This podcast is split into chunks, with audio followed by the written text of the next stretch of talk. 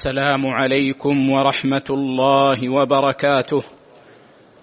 إن الحمد لله نحمده ونستعينه ونستغفره ونعوذ بالله من شرور أنفسنا ومن سيئات أعمالنا. من يهد الله فلا مضل له ومن يضلل فلا هادي له. وأشهد أن لا إله إلا الله وحده لا شريك له. وأشهد أن محمدا عبده ورسوله. يا أيها الذين آمنوا اتقوا الله حق تقاته ولا تموتن إلا وأنتم مسلمون. يا أيها الناس اتقوا ربكم الذي خلقكم من نفس واحدة وخلق منها زوجها وبث منهما رجالا كثيرا ونساء. واتقوا الله الذي تساءلون به والأرحام إن الله كان عليكم رقيبا. يا أيها الذين آمنوا اتقوا الله وقولوا قولا سديدا. يصلح لكم أعمالكم ويغفر لكم ذنوبكم. ومن يطع الله ورسوله فقد فاز فوزا عظيما. أما بعد فإن خير الحديث كتاب الله. وخير الهدي هدي محمد صلى الله عليه وسلم وشر الأمور محدثاتها وكل محدثة بدعة وكل بدعة ضلالة وكل ضلالة في النار.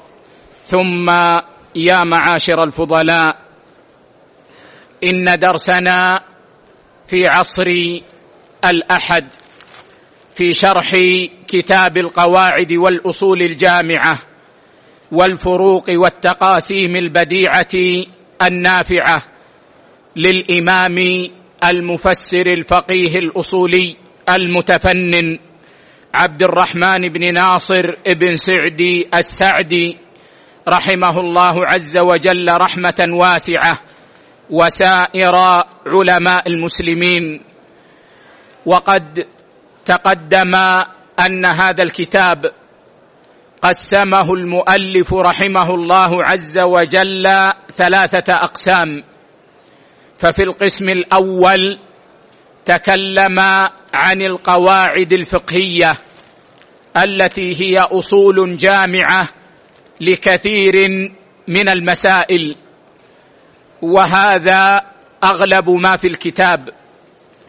والقسم الثاني في الفروق الفقهية والقسم الثالث في التقاسيم.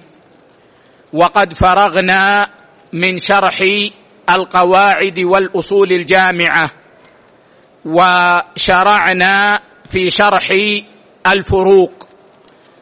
فشرحنا بعضها ونواصل شرح ما يتيسر شرحه في هذا المجلس إن شاء الله عز وجل.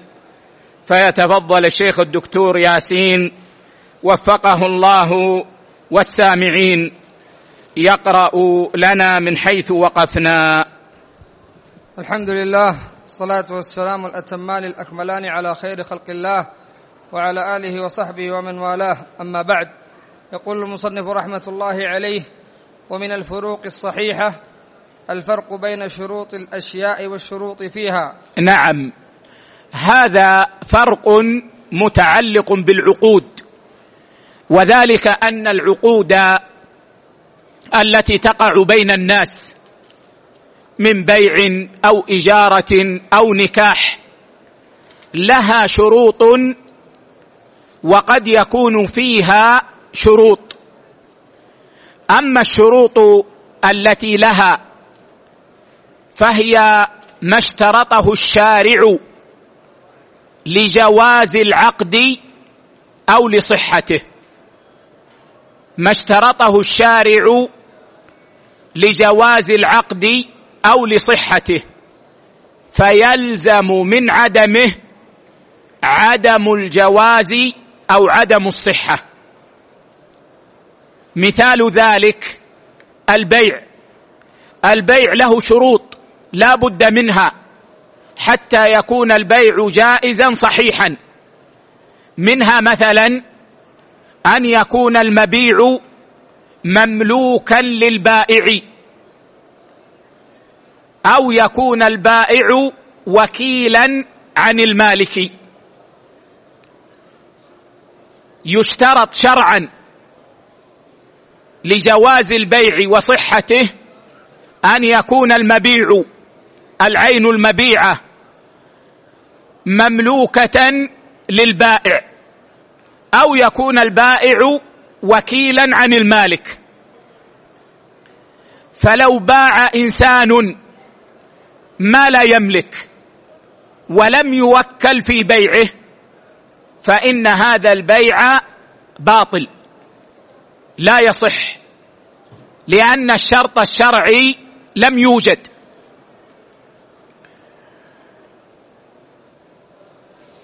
وأما الشروط في العقود فهي ما يشترطه أحد العاقدين على الآخر لمصلحة يراها. ما يشترطه أحد العاقدين مثلا في البيع البائع أو المشتري على الآخر فيلزم به الآخر لمصلحة يراها. مثلا قلت لي بعني سيارتك بخمسة آلاف. فقلت لك أبيعك السيارة بخمسة آلاف. لكن بشرط أن تبقيها عندي اسبوعا.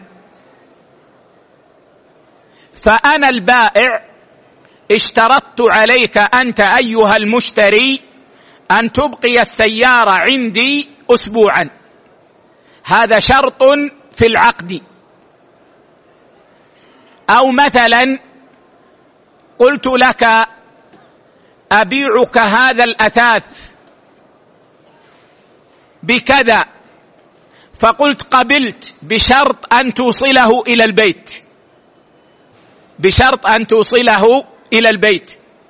فأنت أيها المشتري اشترطت علي أنا البائع أن أوصل لك المبيع إلى بيتك لمصلحة تراها.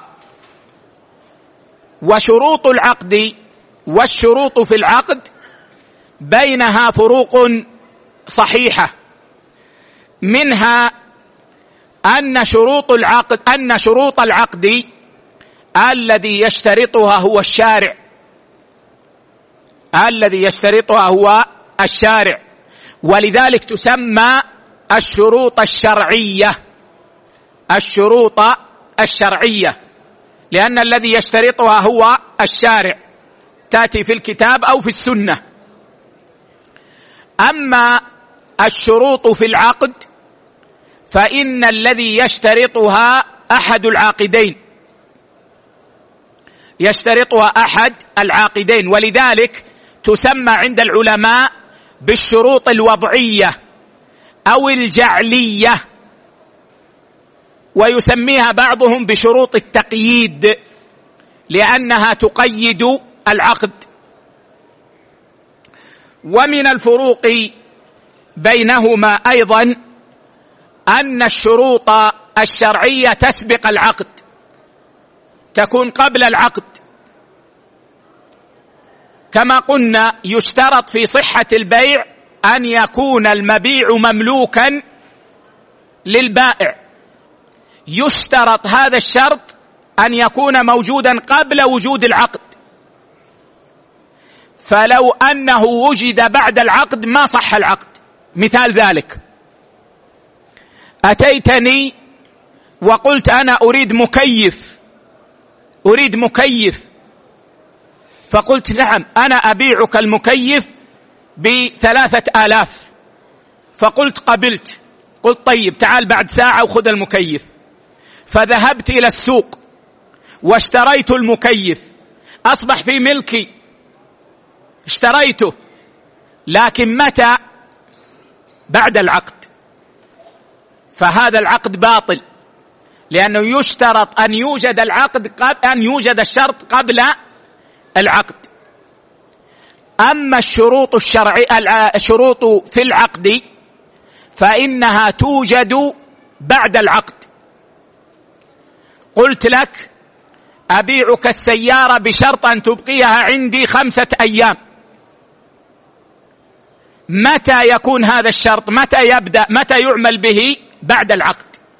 كيف نحسب الأيام الخمسة؟ من بعد العقد. نحسب الأيام الخمسة.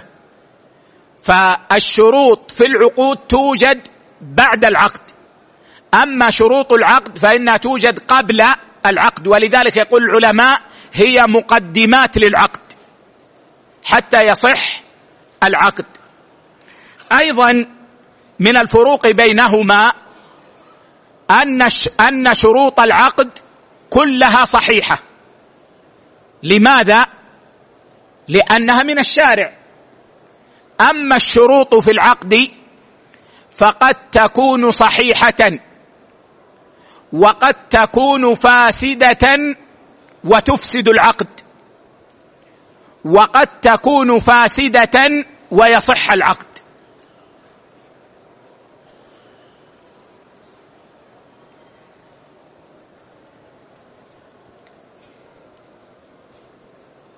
باعه بيعا واشترط فيه الربا. قال أبيعك هذه السيارة بخمسة آلاف مؤجلة إلى سنة. فإن لم تدفع تصبح السيارة بعشرة آلاف. أبيعك هذه السيارة بخمسة آلاف مؤجلة إلى سنة بشرط أنك إذا لم تدفع الخمسة آلاف في نهاية السنة تصبح السيارة بعشرة آلاف. هذا اشترط الربا. فهذا الشرط باطل والعقد باطل.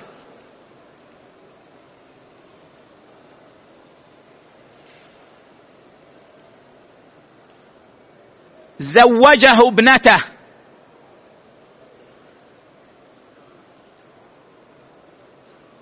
بشرط ألا يجامعها.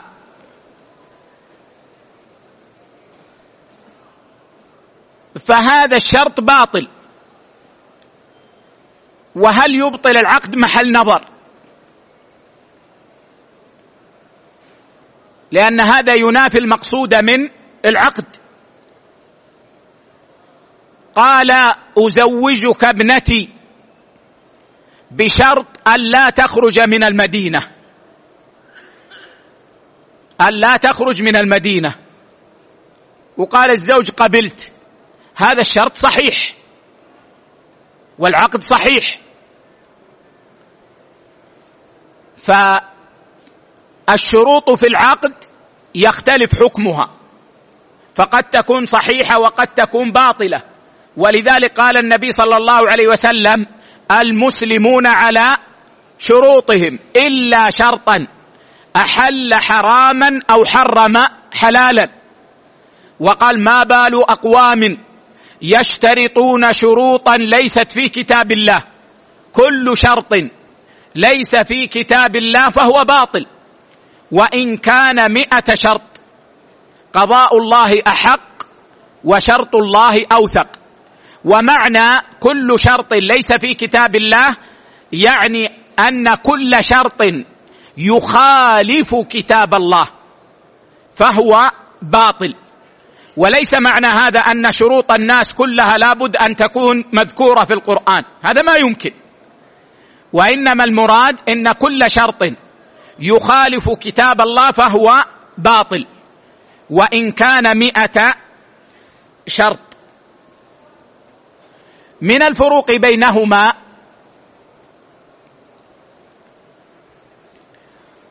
أن شروط العقد لابد أن تكون موجودة في العقد. لابد أن توجد. أما الشروط في العقد فقد يوجد في العقد شروط وقد لا يوجد. قد يوجد في العقد شروط وقد لا يوجد. ألا يدخل أحدنا يا إخوة البقالة أو المخبز ويشتري الخبز ويدفع القيمة ويخرج وهو لم يشترط ولم يشترط عليه؟ بلى. كثيرا ما نشتري ونبيع بدون شرط. فيكون العقد خاليا من الشروط فيه. أما شروط الشروط الشرعية شروط العقد فلا بد أن تكون موجودة في العقد. فهذه فروق صحيحة بين شروط العقد والشروط في العقد. نعم. قال رحمة الله عليه فشروطها هي مقوماتها التي لا تتم ولا تصح إلا بها. الذي يظهر لي والله أعلم. أن الأصوب هي مقدماتها. لأن الشروط تسبق العقود. شروط العقود تسبق العقود. التي لا تتم ولا تصح إلا بها. أي كما قلنا الشروط التي اشترطها الشارع لصحة العقد أو جوازه. فإذا عدم عدمت الصحة أو الجواز. نعم. قال رحمه الله وأما الشروط فيها الشروط فيها كما قلنا تسمى الشروط الجعلية والشروط الوضعية التي يشترطها المتعاقدان أو أحدهما. نعم. قال وأما الشروط فيها فهي أمور خارجة عن نفس العقد. نعم خارجة عن نفس العقد. ليست منه وليست مقدمة له وإنما مترتبة عليه. فتوجد بعد وجود العقد ولذلك يعرفها الفقهاء بأنها التزام أمر لم يوجد في أمر وجد بصيغة مخصوصة. التزام أمر لم يوجد في أمر وجد بصيغة مخصوصة. التزام الشرط لابد فيه من إلزام والتزام. أحد العاقدين يلزم والآخر يلتزم. التزام أمر لم يوجد وإنما يوجد بعد العقد. هو لم يوجد عند العقد وإنما يوجد بعد العقد. في أمر وجد يعني في العقد الذي وجد. بصيغة مخصوصة أي بصيغة الاشتراط. نعم. قال رحمه الله وإنما يشرطها أحد المتعاقدين بغرض له خاص وهي تثبت مع الشرط إذا كانت صحيحة وهي الشروط التي لا تدخل في محرم ولا تخرج عن واجب. هذا ضابط دقيق للشروط الجائزة. ما هو الشرط الجائز الذي يجوز لك أن تشترطه. هو كل شرط لا يدخل في محرم ولا يخرج عن واجب. فإذا كان الشرط لا يقتضي فعل حرام ولا يقتضي ترك واجب فهو جائز.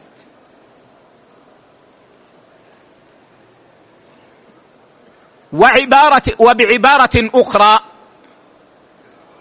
كل ما جاز لك أن تفعله جاز لك أن تلتزمه. كل ما جاز لك أن تفعله جاز لك أن تلتزمه.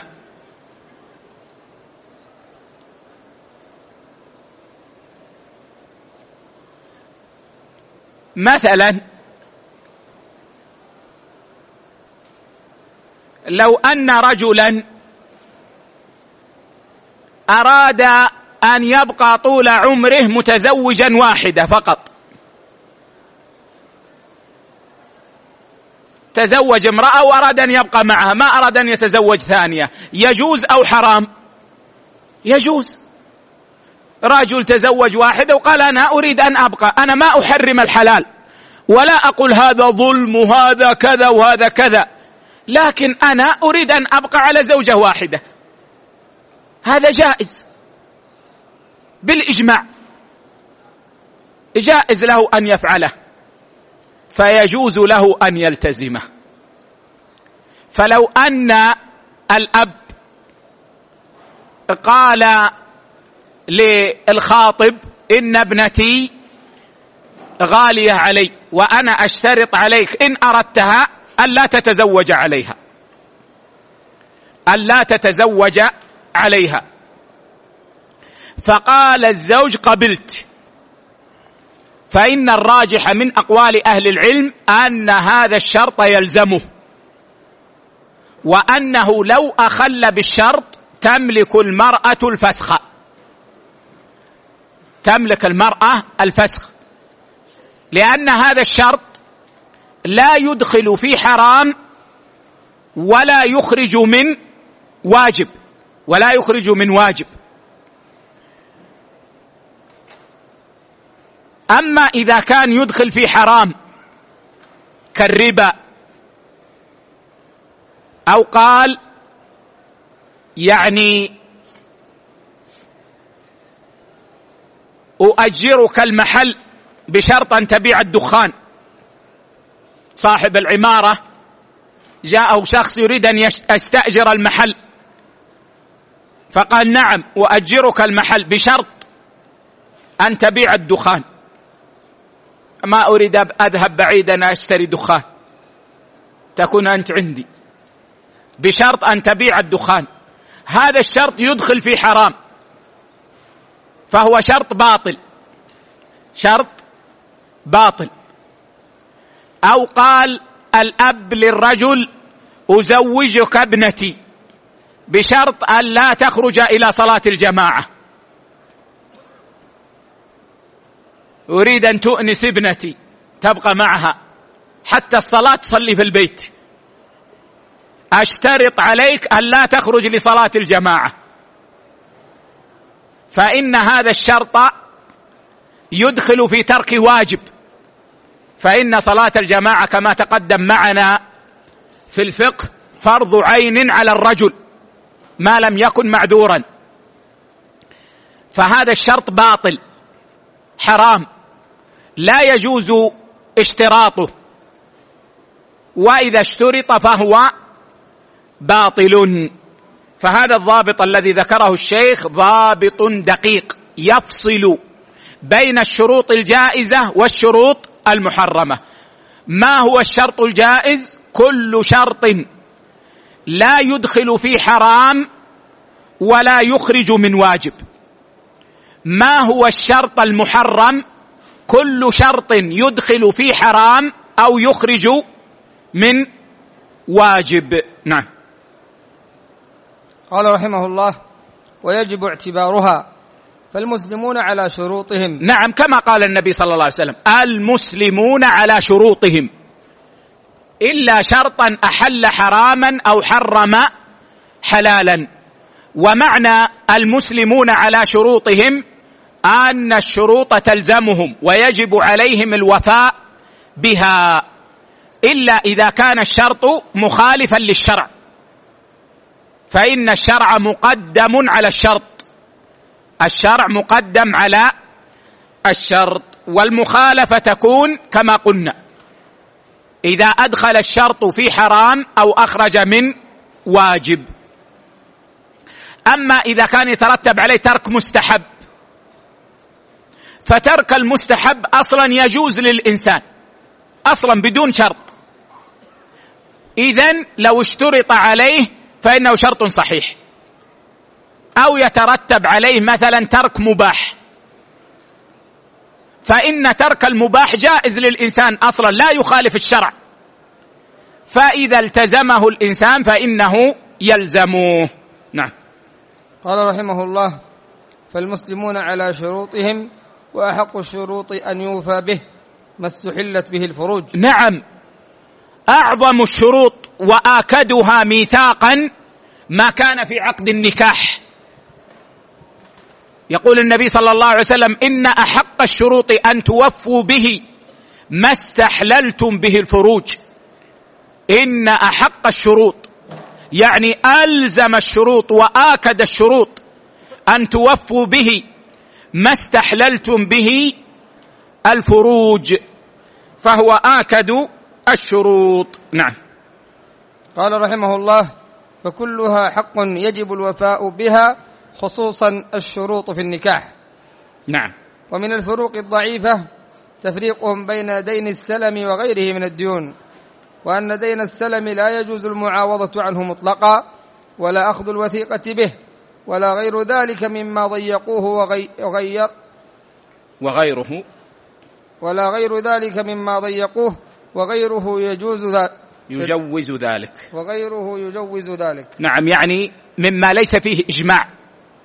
وإنما فيه خلاف. السلم كما تعلمون بيع موصوف في الذمة إلى أجل معلوم. السلم يباع الموصوف العين تكون موصوفة في الذمة فتكون مؤجلة. ويكون الثمن مقدما. لابد أن يكون الثمن مقدما حتى لا يكون من باب بيع الدين بالدين. ففي السلم مثلا تشتري رطبا. الآن صاحب مزرعة يبيعك رطبا. موصوفا. روثانة من صفاتها كذا وكذا وكذا. إلى أجل معلوم إلى الصيف. أبيعك الرطب في الصيف. بكذا. فيقول قبلت فيقول هات الثمن. يجب أن يعطيها الثمن وأن لا يبقى الثمن في الذمة. وتكون العين هي في الذمة. فينتفع البائع أنه أخذ الثمن الآن يستفيد منه. وينتفع المشتري بأنه اولا يأخذ بثمن أقل. هذا معلوم. ما دام أن السلعة ستكون بعد شهرين ثلاثة أشهر خمسة أشهر أن الثمن يكون أقل مما لو اشتراه في الوقت. وأيضا أنه يضمن ما يريد. هذا السلم والسلعة دين في ذمة البائع. دين في ذمة البائع. هذا هو دين السلم. ما هو دين السلم؟ السلعة. لأنها دين في ذمة البائع. فرق كثير من الفقهاء بين دين السلم الذي في الذمة وسائر الديون الدين المعتاد. أقرضتك ألف ريال مثلا. بأن دين السلم لا تجوز المعاوضة عليه. وهذا قول جمهور الفقهاء. لا تجوز المعاوضة عليه. ما معنى ذلك؟ إذا جاء الأجل ولم توجد السلعة.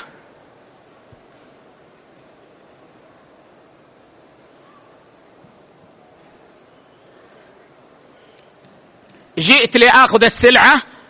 قال البائع والله السلعة ما هي متوفرة. يقول الجمهور ليس له أن يصرف هذه السلعة إلى غيرها. سلعة أخرى ما يأخذ سلعة أخرى. ماذا يصنع؟ يقول له رأس ماله الذي دفعه عند العقد. ليس له إلا أن يأخذ رأس ماله وليس له أن يصرف السلعة المعينه في العقد إلى سلعة أخرى. لماذا؟ قالوا اولا لأن النبي صلى الله عليه وسلم قال من أسلف في شيء فلا يصرفه إلى غيره. من أسلم أو أسلف في شيء فلا يصرفه إلى غيره. والحديث رواه أبو داود. وهو نص في المسألة لكنه ضعيف. ضعيف الإسناد. وقالوا أيضا لأنه قد يكون ذريعة إلى الربا. قد يكون ذريعة إلى الربا. فينقل الدين إلى دين آخر أو إلى شيء آخر يكون أعلى منه. فلا يجوز عند الجمهور. اذا المسألة يا إخوة إذا تعذر دفع العين في وقتها. فما الذي للمشتري؟ الجمهور يقولون له رأس المال فقط رأس ماله ولا خيار آخر. ليس له خيار آخر. إلا أن يأخذ رأس ماله فيرد عليه ما دفع. يرد البائع عليه ما دفع فقط. بخلاف بقية الديون. لو أني أقرضتك ألف ريال. ثم جئت عند الأجل. أقرضتك لمدة سنة. في رأس السنة جئت عند الأجل وقلت لك يا فلان أعطني الألف. قلت والله ما عندي. ما عندي ألف ريال. سامحني ما عندي الآن. وعندك كتب مكتبة. فقلت لك بعني بهذه الألف الكتب الزائدة في مكتبتك. أخرج هذه الكتب ونتفق عليها. أنت عندك نسخ متعددة من كتب فأخرج هذه النسخ فالذي ليس عندي أشتريه منك. بهذا المبلغ الذي في ذمتك. وأخرج كتب قلت لا هذا عندي وهذا لا أريده هذه الكتب. نظرنا في قيمتها وجدنا أن قيمتها ألف أو اتفقنا على أن قيمتها ألف. فأخذت الكتب بالألف الذي في ذمتك. هذا جائز. وتبرأ الذمة بهذا. إذا لاحظوا أنهم فرقوا بين دين السلم والدين العادي غير دين السلم. قال ولا أخذ الوثيقة به. أي قالوا لا يجوز أخذ الرهن على السلعة. أما الثمن ما يتصور فيه رهن. لماذا؟ لأنه مقدم عند العقد. لكن بالنسبة للعين قلت لي أبيعك رطب. نوعه كذا وصفه كذا وزنه كذا. في شهر شوال. بكذا. فقلت لك نعم اشتريت. لكن أنا لا أثق في أنك ستعطيني. وأخشى أنه إذا جاء الوقت تماطلني ويضيع علي مالي. فأعطني رهنا. أعطني رهنا. ارهن سيارتك عندي. أي شيء رهن. يقولون لا. ما يجوز أخذ الرهن على السلم. لأنه دين مخصوص. ولأن أخذ الرهن قد يؤدي إلى محظورات.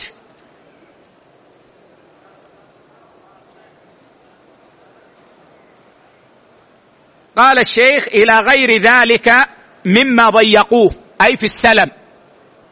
وغيره يجوز ذلك. أو غيره أي غير دين السلم يجوز فيه ذلك. نعم هكذا. أي غير دين السلم يجوز فيه ذلك. هذا الذي ذكر في كتب الفقهاء. كما ذكرنا في المثال. نعم. قال رحمه الله والصواب أن دين السلم وغيره في الحكم واحد فجميع المعاوضات التي لا محذور فيها والتوثقات تجوز فيه كما تجوز في غيره. يقول آه، آه، الشيخ بن سعدي الصواب أن دين السلم مثل غيره من الديون. يجوز أن يعاوض عليه ويجوز أن يؤخذ عليه رهن لأنه دين. لأنه دين. وأما المعاوضة فلا يخلو الحال. إما أن يقيله. إما أن يقيله. جاءه عند الأجل. قال أعطني الرطب. قال ما عندي رطب. والله هذه السنة سبحان الله ما خرج. عندي رطب سليم. تلف. فأقلني أقلني أقلني البيعة قال أقلتك. فهنا انتهى البيع بالإقالة. ويأخذ ما دفع ويشتري به ما شاء. وهذا ما فيه نزاع. لأنه أخذ رأس ماله بناء على الإقالة. أما إذا لم يجد العين الموصوفة فهل له أن يأخذ عوضا عنها؟ قال خلاص. ما عندك رطب عطني عنب. بمقدار الرطب آخذ عنبا. أشوف ما شاء الله العنب عندك طيب. آخذ عنبا. فيصرفه إلى غيره. قالوا يجوز هذا إذا لم يكن فيه محذور يعني إذا لم يكن فيه من باب الربا الربويات أو نحو ذلك. هذا على هذا القول خلافا لقول الجمهور. شيخ بن سعدي يقول يجوز أن يأخذ عوضه بشرط أن لا يكون فيه محذور.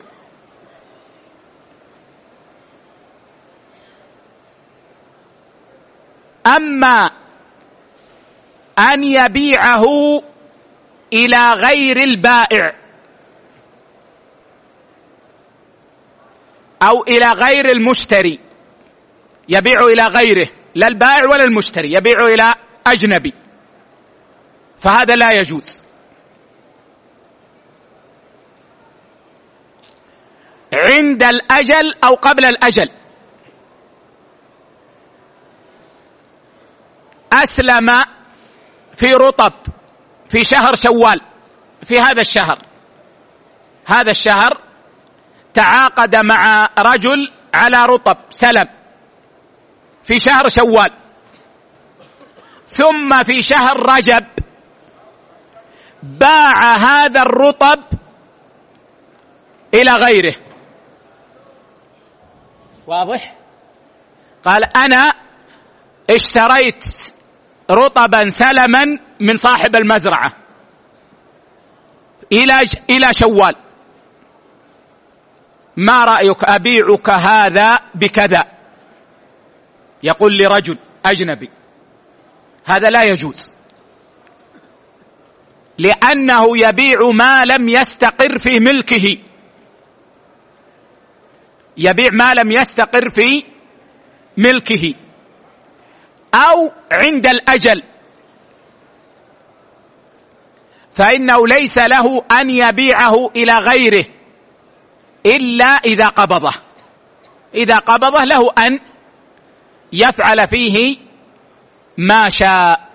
اذا المعاوضة بالعين المسلم فيها إما أن تكون بعد الإقالة. بعد الإقالة. أقاله البيع. وإذا أقاله البيع سيرد عليه القيمة ما دفع الثمن. فله أن يبيع ويشتري بهذا الثمن وهذا ما في إشكال. وإما أن لا يقيله بل البيع قائم. فهنا إما أن يعاوض البائع على شيء آخر. فهذا جائز إن لم يكن فيه مانع شرعي. وإما أن يعاوض عليه اجنبيا. فهذا لا يجوز. فهذا لا يجوز. فبيع المسلم فيه قبل قبضه لغير المسلم الذي هو البائع أصلا لا يجوز. بلا خلاف بين أهل العلم. والذي نحى إليه الشيخ بن سعدي هو الأرجح والله أعلم. أنه تجوز المعاوضة عليه بشرط أن لا يوجد مانع شرعي فلا توجد زيادة فيكون ربا. ولا تكون بين أمرين يشترط فيهما التقابض. في المجلس ونحو هذا. نعم. قال رحمة الله عليه ومن الفروق الصحيحة تفريقهم في العقد إذا انفسخ لظهور مبطل ومفسد فيتبعه ما تعلق به من وثائق وزيادة عوض ونحو ذلك. وإذا فسخاه باختيارهما فإن الفسخ يختص به وتبقى التوابع على حالها حتى يحلوها. يحلوها حتى يحلوها. حتى يحلوها. نعم. هذا فرق متعلق بالفسوخ. والفسخ والفسخ عكس العقد. لأن العقد إبرام. والفسخ نقض وإزالة. ومعنى الفسخ حل ارتباط العقد. حل ارتباط العقد. فيكون العقد قد انعقد. فأصبح مشدودا كالرباط. فيفسخ بسبب أي يحل ارتباطه. والفسخ له أنواع. منها الفسخ بحكم الشرع. الفسخ بحكم الشرع. ما هو الفسخ بحكم الشرع؟ الفسخ بسبب وجود مبطل للعقد.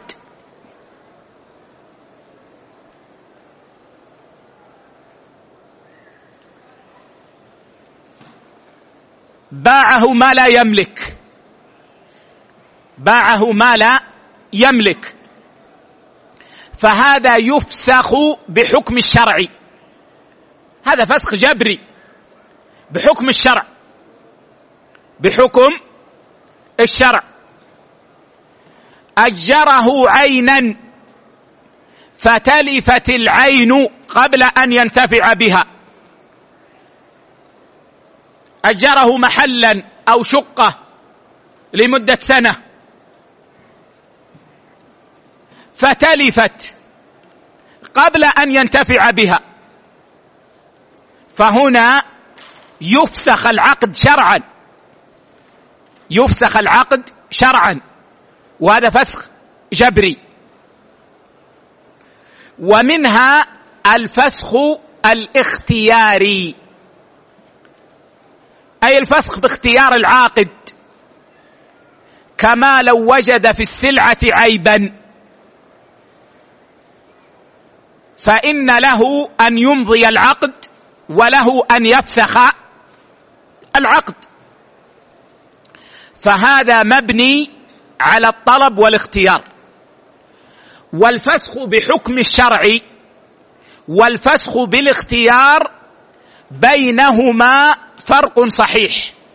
ما هو هذا الفرق الصحيح؟ أن الفسخ بحكم الشرع يرفع العقد من أصله. يرفع العقد من أصله. فترتفع آثاره.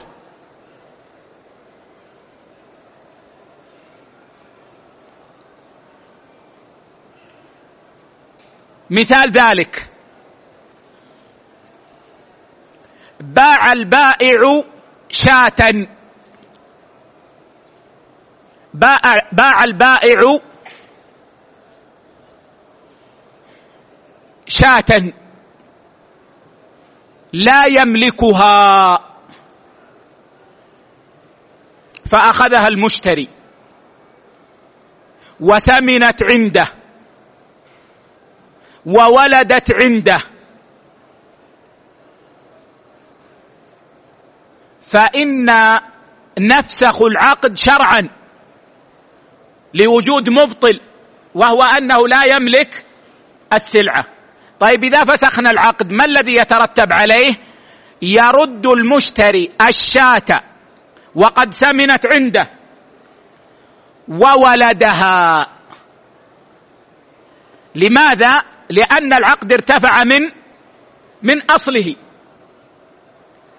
أما في الفسخ الاختياري فإن العقد ينفسخ من وقت الطلب.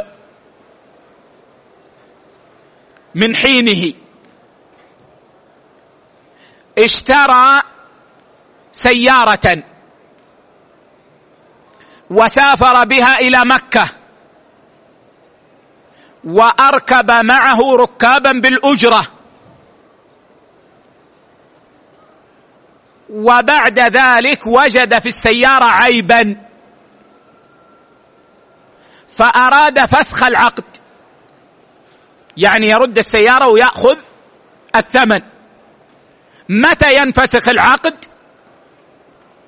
عند الطلب ليس من أصله. وبالتالي فالآثار المترتبة عليه قبل الرد تكون للمشتري. ليس للبائع للمشتري. لأنها وقعت في ملكه. أنا اشتريت السيارة.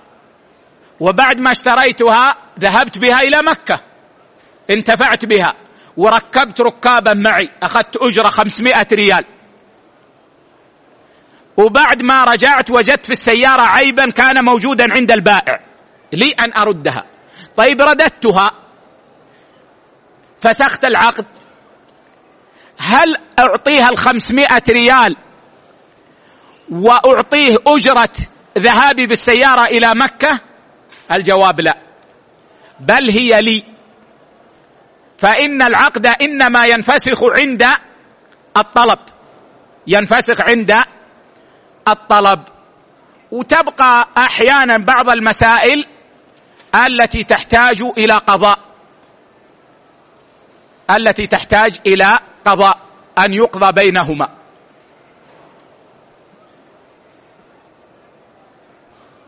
فيرجع فيها إلى القضاء وهذا معنى قول الشيخ وتبقى التوابع على حالها حتى يحلوها إذا كانت تحتاج إلى القضاء. وإذا كانت ظاهرة فالحكم فيها ظاهر. وقد جاء أن رجلا اشترى غلاما من رجل ثم وجد به عيبا فرده على بائعه. فقال البائع يا رسول الله قد استغل غلامي. انتفع به أياما. فقال النبي صلى الله عليه وسلم الخراج بالضمان. الخراج بالضمان. لما كان في ضمانه إلى وقت الفسخ فإن خراجه له. لأن العقد لم يفسخ إلا عند الطلب. فكان بين العقد والفسخ كان في ضمان المشتري. لو أن السيارة احترقت وهي في يد المشتري فإن الخسارة عليه وليس له إلا أرش العيب فقط. فالخراج كذلك له. إذا الفرق بين الفسخ بحكم الشرع والفسخ الاختياري أن الفسخ بحكم الشرع يرفع العقد من أصله. أما الفسخ بالاختيار فإنما يرفع العقد من وقت الطلب وليس قبل ذلك. نعم. فيتبعه ما تعلق به من وثائق وزيادة عوض. وزيادة عوض يعني ما ما قد يعني يطرأ عليه على السلعة من يعني من زيادة كما قلنا الشاة ولدت.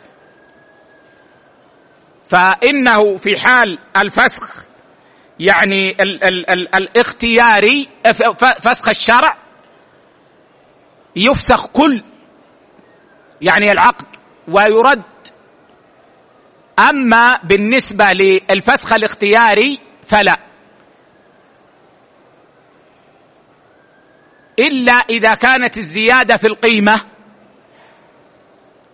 أو كانت الزيادة متصلة. الزيادة في القيمة كيف؟ أنا اشتريت منك السيارة بخمسة آلاف. بخمسة آلاف. وبعد أسبوعين وجدت بها عيبا. وسارت السيارة في السوق بعشر آلاف. ارتفعت أسعار السيارات. فإني في هذه الحال أرد السيارة بثمنها وليس بالقيمة التي زادت. أو مثلا كان كانت السلعة دابة فسمنت الدابة. الزيادة حدثت عند المشتري لكن لا يمكن إلا أن يرد السم ترد الدابة وهي سمينة. ففي هذه الحال ترد إلى البائع. نعم. قال رحمه الله من الفروق الضعيفة تفريق بين الشهادة ومجرد الأخ ومجرد الإخبار. نعم. قالوا الشهادة وهي إخبار الإنسان عن غيره أو بأمر على غيره. إخبار الإنسان عن غيره أو بأمر على غيره. قالوا يجب أن تؤدى بلفظ أشهد أو شهدت. أشهد أو شهدت. حتى أنهم قالوا لا تؤدى الشهادة بلفظ أنا شاهد. وإنما لابد أن يقول شهدت أو أشهد. لأن الشهادة لا بد فيها من التيقن. فلو أخبر بدون أن يقول أشهد أو شهدت. يقولون هذه ليست شهادة. ويترتب على هذا مسألة الشهادة على الشهادة. أنت سمعتني أقول. أشهد على زيد أنه اقترض من خالد ألف ريال. سمعتني ماذا أقول؟ أشهد على زيد أنه اقترض من خالد ألف ريال. فهنا يجوز لك أن تشهد على شهادتي. بالشروط المعروفة في الشهادة على الشهادة.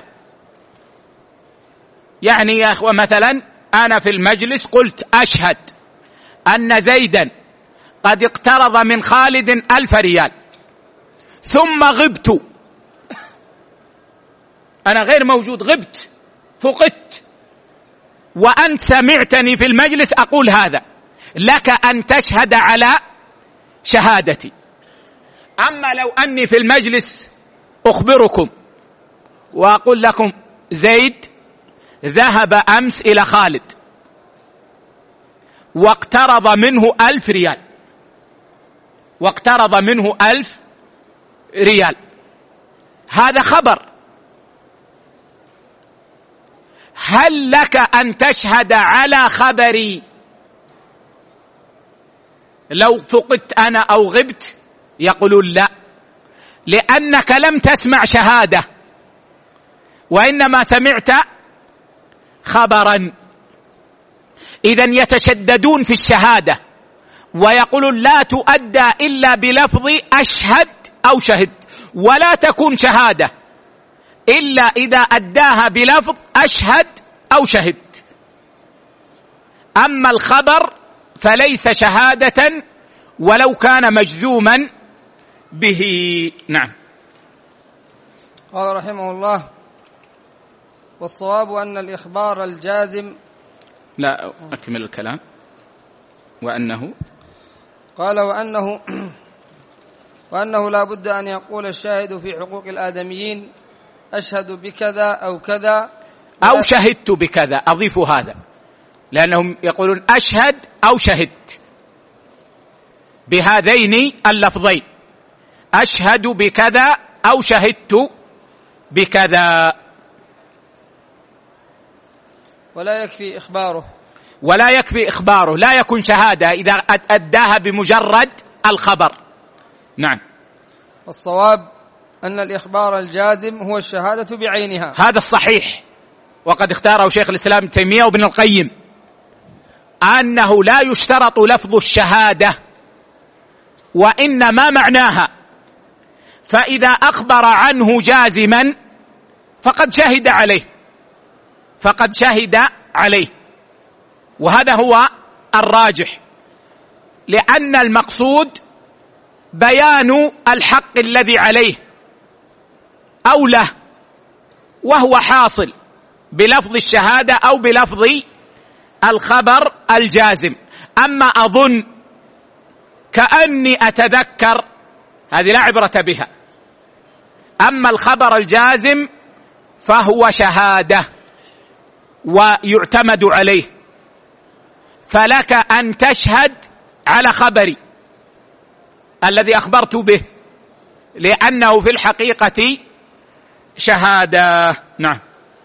قال رحمه الله ومن الفروق الصحيحة تفريقهم في أبواب كثيرة بين إقرار الإنسان على نفسه في مال أو حق في مال أو حق من الحقوق فيقبل ويلزم به وبين إقراره على غيره فلا يقبل لأن الأول بينة قوية والثاني دعوة مجردة. نعم يقول الفقهاء إقرار الإنسان إما أن يكون على نفسه وإما أن يكون لنفسه على غيره وإما أن يكون لغيره على غيره. إما أن يكون على نفسه. أقر أني اقترضت من زيد ألف ريال. أقر أني اقترضت من زيد ألف ريال. أعترف أني اقترضت من زيد ألف ريال. هنا أقررت على نفسي. وهذا الإقرار معتبر بإجماع أهل العلم. ويؤاخذ به الإنسان. أقر بشيء لنفسه على غيره. قال أقر أني أقرضت زيدا ألف ريال. أقر أني أقرضت زيدا ألف ريال. فأقر بالقرض لنفسه على زيد. فهذه دعوى تسمى الدعوى لابد من إقامة البينة على صحتها. وأما إقراره لغيره على غيره فيقول أقر أن زيدا اقترض من خالد ألف ريال. فهذه شهادة على الراجح على ما رجحناه قبل قليل أنه لا يشترط في لفظ الشهادة أن يقول شهدت أو أشهد. فهذه شهادة. اذا هناك فرق بين أن يقر الإنسان على نفسه وبين أن يقر على غيره لنفسه.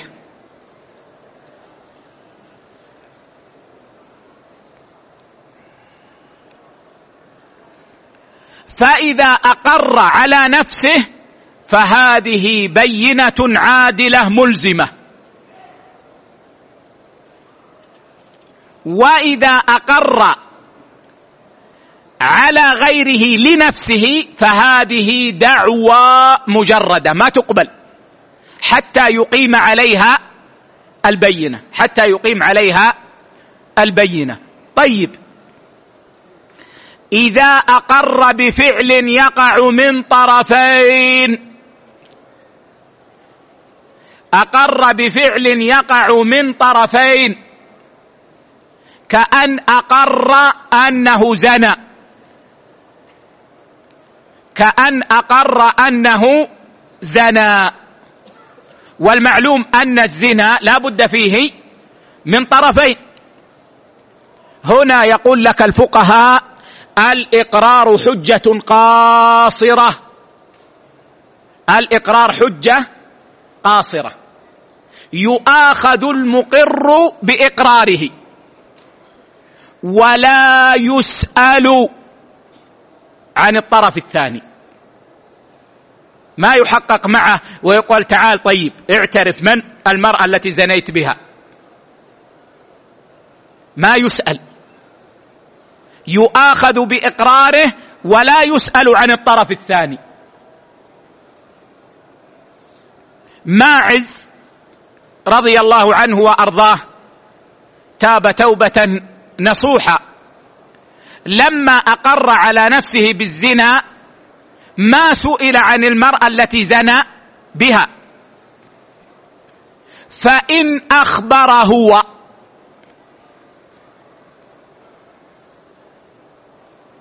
في اقراره أقر بأنه زنى بفلانة. فإنها لا تؤاخذ بإقراره لكن تسأل. فإن أقرت أخذت بإقرارها. وإن لم تقر دفع عنها ما ذكر عنها. الشرع كله عدل. وكله خير وكله مصلحة. إذا أقر المقر بعمل يكون من طرفين فإنه يؤاخذ هو فقط بإقراره. وإن سكت عن الطرف الثاني فإنه لا يسأل عنه. أما إن أخبر به فقد أقام تهمة عليه. فيسأل. فإن أقر أخذ بإقراره. وإن نفى انتفت عنه التهمة ولا يجوز أن يعير بها. ولا يجوز أن يأتي الناس يقول لا الله أعلم. والله يقولون لكن الله أعلم. الخوافي الله أعلم فيها. ما يجوز. ما دام أنه لم يقر فإنه ينفى عنه ما اتهم به شرعا. فهذه فروق في الإقرار. نعم. قال رحمه الله ومن الفروق التي فيها نظر تفريق بين قول الوكيل اقبض حقي من فلان فلا يملك قبضه من وارثه وبين قوله اقبض حقي الذي عليه أو قبله. أو قبل قبله فيم فيملكه. أو قبله فيملكه. نعم يقول الشيخ ومن الفروق التي فيها نظر تفريقهم بين قول الوكيل. الوكيل هنا بمعنى الموكل. بمعنى الموكل. لأن فعيل تأتي بمعنى فاعل وتأتي بمعنى مفعول. فالمقصود بين قول الموكل. اقبض حقي من فلان وسماه. قال اقبض حقي من فلان. قالوا فيملك قبضه منه. يذهب الوكيل إلى فلان ويقول حق فلان عندك أعطني إياه فقد وكلني في قبضه له أن يقبضه. أو من وكيله. هذا تاجر. فقال لك رجل اقبض حقي من فلان هذا التاجر. والتاجر ما يتعامل مع الناس بنفسه له وكلاء. فإن له أن يقبضه من وكيله. لكن لو فرضنا أنه ذهب ووجده قد مات هذا الذي عليه الحق. قالوا ليس له أن يقبضه من وارثه. لماذا؟ لأن الوكالة كانت خاصة. اقبض حقي من فلان فعينه. فلا يملك القبض إلا من فلان أو من يقوم مقامه في نفس الوقت وهو الوكيل. من يقوم مقامه في نفس الوقت وهو الوكيل. أما الوارث فلا. يرجع إلى من وكله ويقول وجدت فلانا قد مات. فإذا وكله وكاله جديده وقال طيب اذهب واقبض حقي من الورثة. فإن له أن يذهب ويقبض من الورثة. أما بالوكالة الأولى فليس له أن يقبض. أما لو قال اقبض حق الذي على فلان. اقبض حق الذي على فلان. لم يعين له ممن يقبض. قال اقبض حق الذي على زيد. قالوا له أن يقبضه منه وأن يقبضه من وكيله وأن يقبضه من وارثه. لأن الوكالة هنا عامة. اقبض حق الذي على فلان من غير تخصيص لمن يقبض منه. فله أن يقبضه من الأصيل ومن وكيله ومن وارثه. هكذا فرقوا. نعم. قال رحمه الله والظاهر استواء الأمرين. الظاهر استواء الأمرين. لأنه وإن كانت اللغة تقتضي هذا التفريق لأنه قال في الأول اقبض حقي من فلان وقال في الثاني اقبض حق الذي على فلان فاللغة هنا تقتضي الفرق بين الصيغتين إلا أنه في عرف الناس لا يفرقون بينهما. فإذا قال لك قائل اليوم اقبض حقي من فلان كأنه في العرف قال لك اقبض حق الذي على فلان. فالشيخ هنا رجح بالعرف والعرف أقرب من اللغة. انتبهوا يا إخوة العرف أقرب من اللغة لأن الناس يستعملون ما تعارفوا عليه. لا ما هو مسطور في الكتب. فالعرف أقرب من اللغة. فإذا جرى العرف باستواء الأمرين واللفظين فإنه لا فرق بينهما.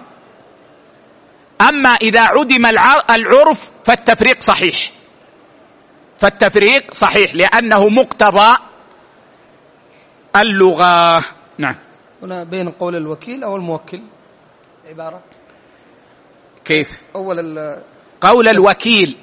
قلت الوكيل هنا فعيل بمعنى الموكل.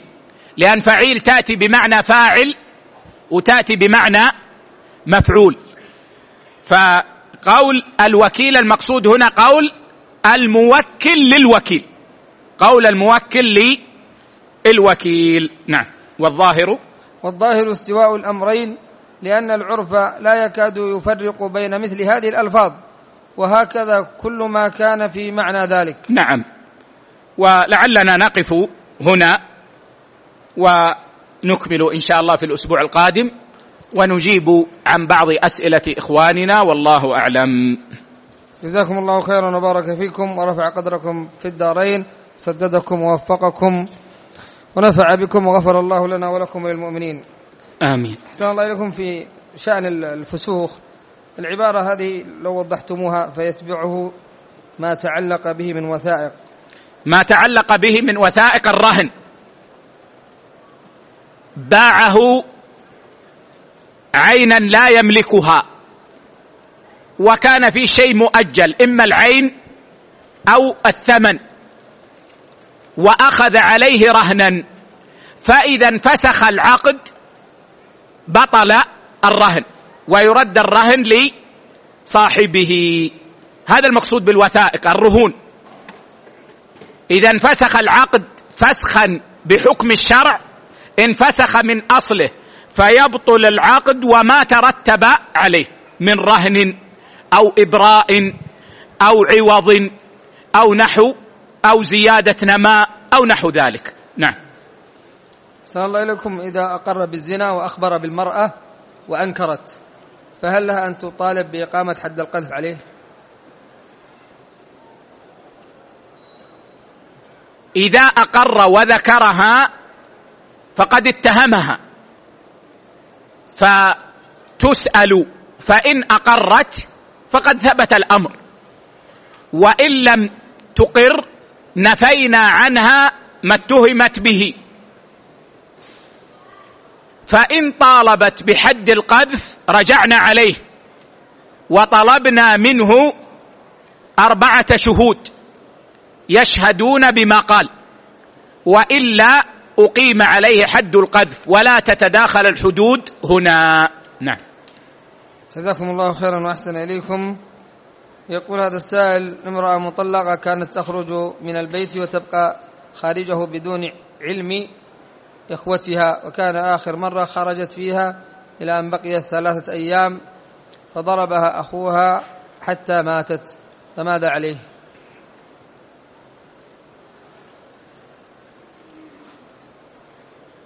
لا يجوز له أن يقتلها.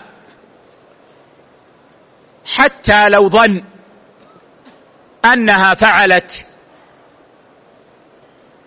الفاحشة.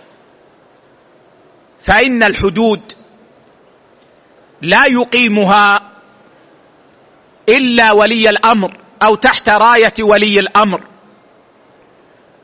وليس للأخ أن ينصب نفسه قاضيا وجلادا.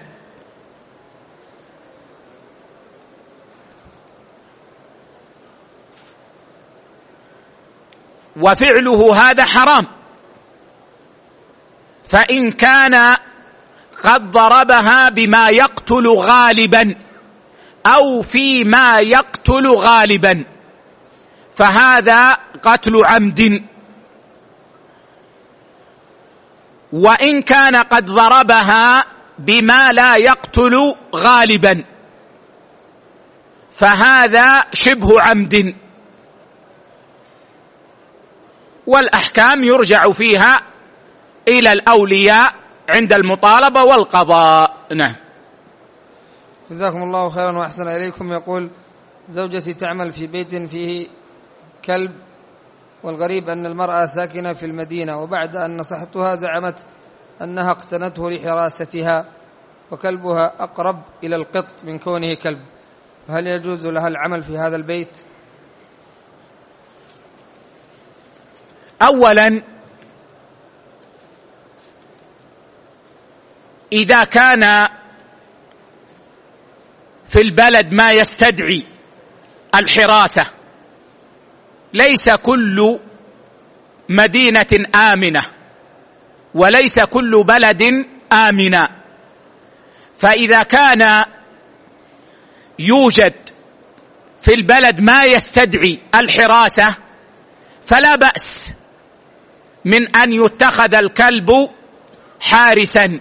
في البيت. وهذا مستثنى من النهي عن اقتناء الكلب. والكلب أو الحارس للبيت قد يتخذ لصوته. فيكون صوته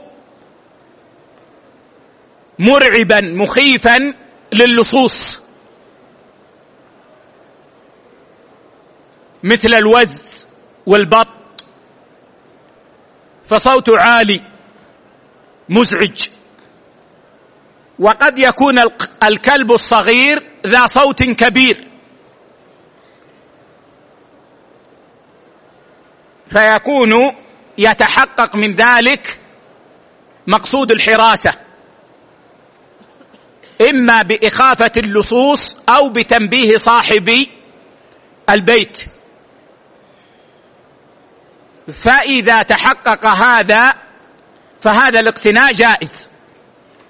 أما إذا كان الكلب في حقيقته لا يتحقق منه أمر الحراسة أصلا بأي وجه من الوجوه فهذه دعوة باطلة ويكون هذا الاقتناء محرما. وأما عمل المرأة في البيت فجائز لأنه منفك.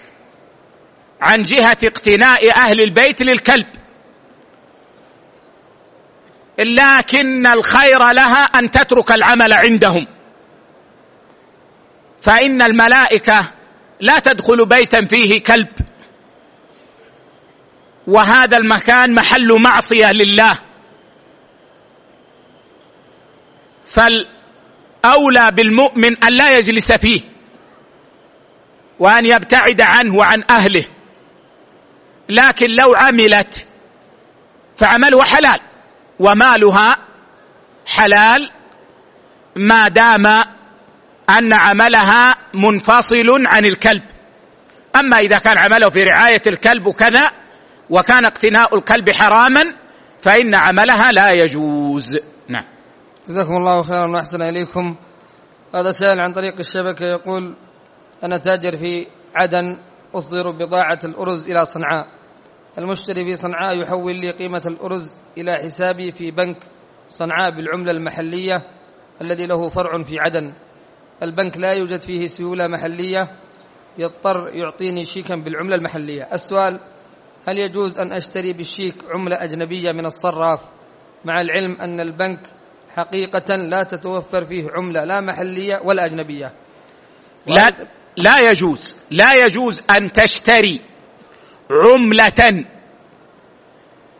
مختلفة عن عملة البلد بالشيك المصرفي العادي مطلقا سواء وجد رصيد أو لم يوجد لأن الشيك نوعان شيك عادي وشيك مصدق والشيك العادي يصدره صاحب الحساب ولا يضمنه المصرف.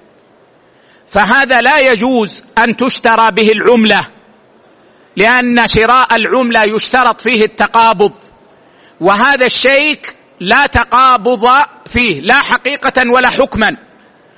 فقد يكون بدون رصيد وقد يطرأ على الحساب ما يمنع التصرف فيه فيعلق الحساب في المصرف أياما. فهذا الشيك العادي لا قيمة له سوى أنه وثيقة. فلا يجوز أن تشترى به العملة سواء وجد رصيد أو لم يوجد وجدت سيولة في البلد أو لم توجد. وأما الشيك المصرف آه، المصدق الذي يسمى يسمى عند بعض الناس بالصك وهو شيك يصدره المصرف. يتعهد بموجبه بحجز قيمة ما في الشيك من حساب العميل ويوقع عليه طرفان في البنك.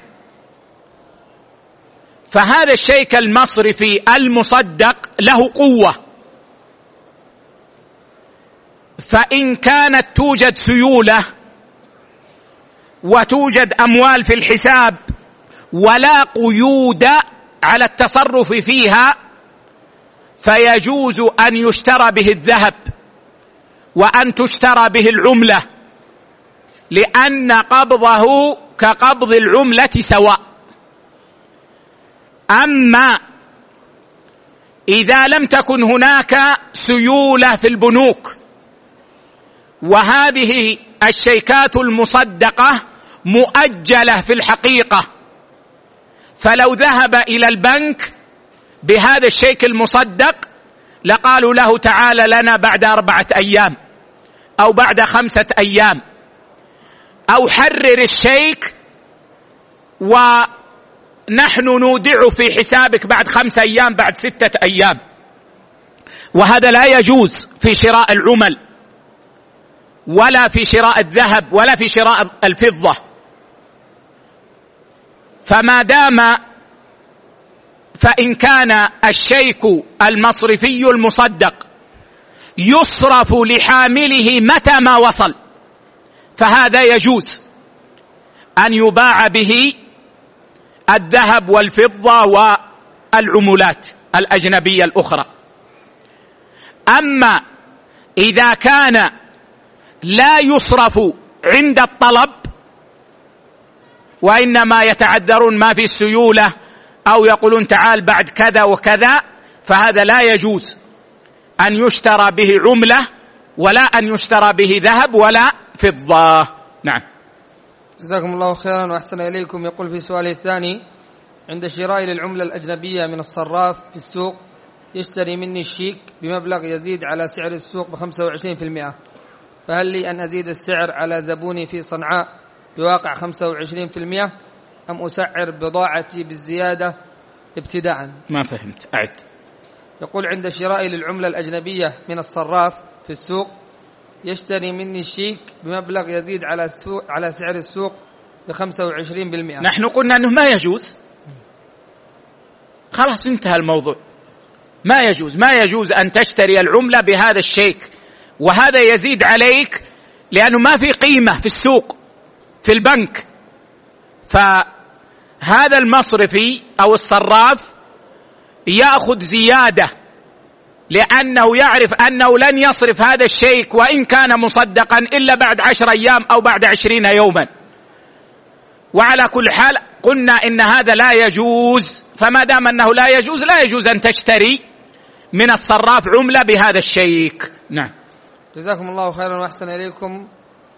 يقول هؤلاء نحن نسكن في جمهوريات أو في جمهورية من جمهوريات روسيا وأغلب السكان آه، لا يصلون مع علمهم بأن الصلاة من شعائر الإسلام.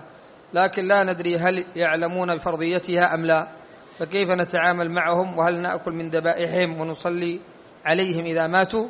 وكذلك أغلب الدعاة في بلادنا ينشرون القول بأن تارك الصلاة لا يكفر. فهل ننشر القول بأنه يكفر أو ينبغي السكوت عن هذا؟ هذه أسئلة مركبة. أما قول الأخ لا ندري هل يعلمون أنها فرض أو لا لو كان هذا الكلام وقت سقوط الاتحاد السوفيتي مباشرة لقلنا يمكن لأن المسلمين تحت ذلك الحكم كانوا في ظلمة تامة. وكانوا لا يعرفون من دينهم إلا اسمه. وأسماءهم الإسلامية. إلا قليلا من الناس كانوا يتخفون في السراديب ويقرؤون الكتب على ضعف في علمهم. حتى أن الذين ذهبوا إلى المسلمين بعد سقوط الاتحاد السوفيتي مباشرة وجدوا أن الناس هناك يشربون الخمر بلا حرج. والواحد منهم يفتح قارورة الخمر ويقول بسم الله. فالجهل كان مستحكما في ذلك الوقت. وأنا ذهبت إلى دولة كانت تحت حكم الشيوعيين. وذهبنا إلى قرية كبيرة في الحقيقة جدا. فسألنا يعني أحد الطلاب الذين قدموا لنا ليأتي للجامعة هل تصلي؟ فقال لا. فقال الناس الذين معها الأساتذة قالوا ما أحد يصلي في هذه القرية إلا عجوز. تجاوزت الثمانين تصلي. عرفت الصلاة من قبل الشيوعية. وإلا فأهل القرية ما يصلون والأساتذة الذين معنا جاءوا معنا من العاصمة. ما يعرفون أصلا ما يعرفون الصلاة. هم مسلمون وهذا هذا جاء يريد الجامعة الإسلامية. لما قالوا له في جامعة تدرس الإسلام وجاء شيوخ يريدون طلابا جاء. واذكر أنه جاءنا وهو لابس لباسا قصيرا وفي عنق السلسلة ومعه صديقته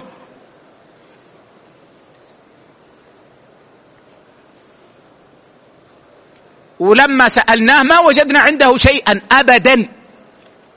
لما سألناه قلنا طيب سمع الفاتحة ما يعرفها. قلنا أنت ما تصلي؟ قال لا أنا ما أصلي. قالوا أهل القرية كلهم ما يعرفون الصلاة أصلا. فهذا يمكن في ذاك الوقت. أما اليوم بعد سنين لا شك أن الأصل هو العلم بفرضية الصلاة وأنها فرض لا بد منه. وأما قول الأخ هل نأكل ذبائحهم؟ وهل نصلي عليهم؟ فهذا بالنسبة للأعمال الفردية التي للفرد نفسه ينبني على اعتقاده. فإذا اعتقد أن تارك الصلاة كسلا يكفر فلا يجوز أن يصلي عليهم. ولا أن يستغفر لهم. ولا أن يأكل ذبائحهم. وإذا خاف على نفسه أنه لو لم يصلي عليهم فهناك حمقى قد يقتلونه يقف معهم ولا يعقد الصلاة. ولا يعقد الصلاة. أما كون بعض طلاب العلم هناك ينشرون القول بأن تارك الصلاة لا يكفر لا يجوز هذا الإطلاق.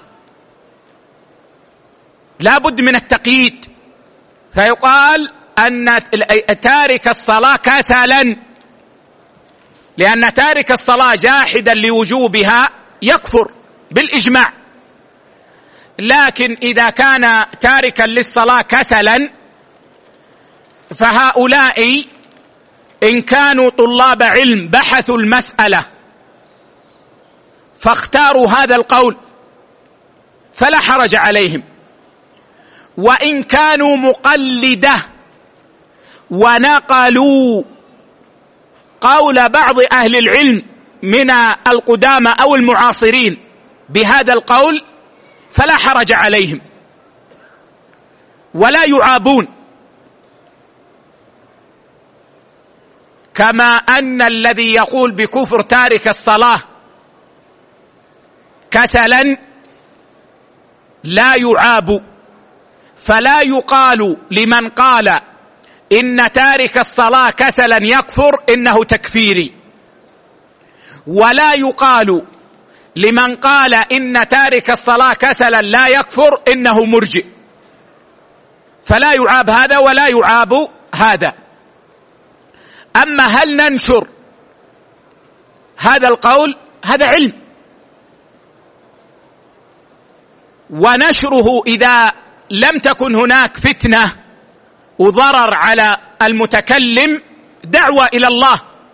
لأن هؤلاء عندما ينشرون عند القوم الذين لا يصلون أن تارك الصلاة كسلا لا يكفر بل هو من المسلمين كأنهم يقولون لهم اجلسوا لا تصلوا. اطمئنوا لا تقلقوا. فإن كان هناك من ينبغي أن يسكت فهو أصحاب القول الثاني. الذين يقولون إنه لا يكفر. لكن هذا علم. والباب فيه واسع. وللإنسان أن يقول ما علم واعتقد ويدلل عليه وينشره بين الناس ولا حرج. إلا إذا ترتبت على ذلك فتنة. فمثلا يعلم أنه لو قال هذا القول سيعرض الناس عن دعوته. وما يسمعون منه لا توحيد لا سنة لا شيء. يسكت. ويكون هذا من باب السياسة الشرعية. وتقديم الأعلى مصلحة. ويدعوهم إلى التوحيد ويرقق قلوبهم ويعظهم ويذكر الأحاديث التي فيها الوعيد لتارك الصلاة بدون أن يصرح. إذا كان يترتب على ذلك يعني فتنة وهذا أمر ينبغي أن يفقه. وأما أن يترامى الناس في مثل هذه المسألة المعايب ويعاب من ينشر ما علم وهو قول معتبر عند أهل العلم سواء رجحته أنا أو لم أرجح. فإن هذا لا ينبغي ولعل في هذا كفاية. والله أعلم. وصلى الله على نبينا وسلم.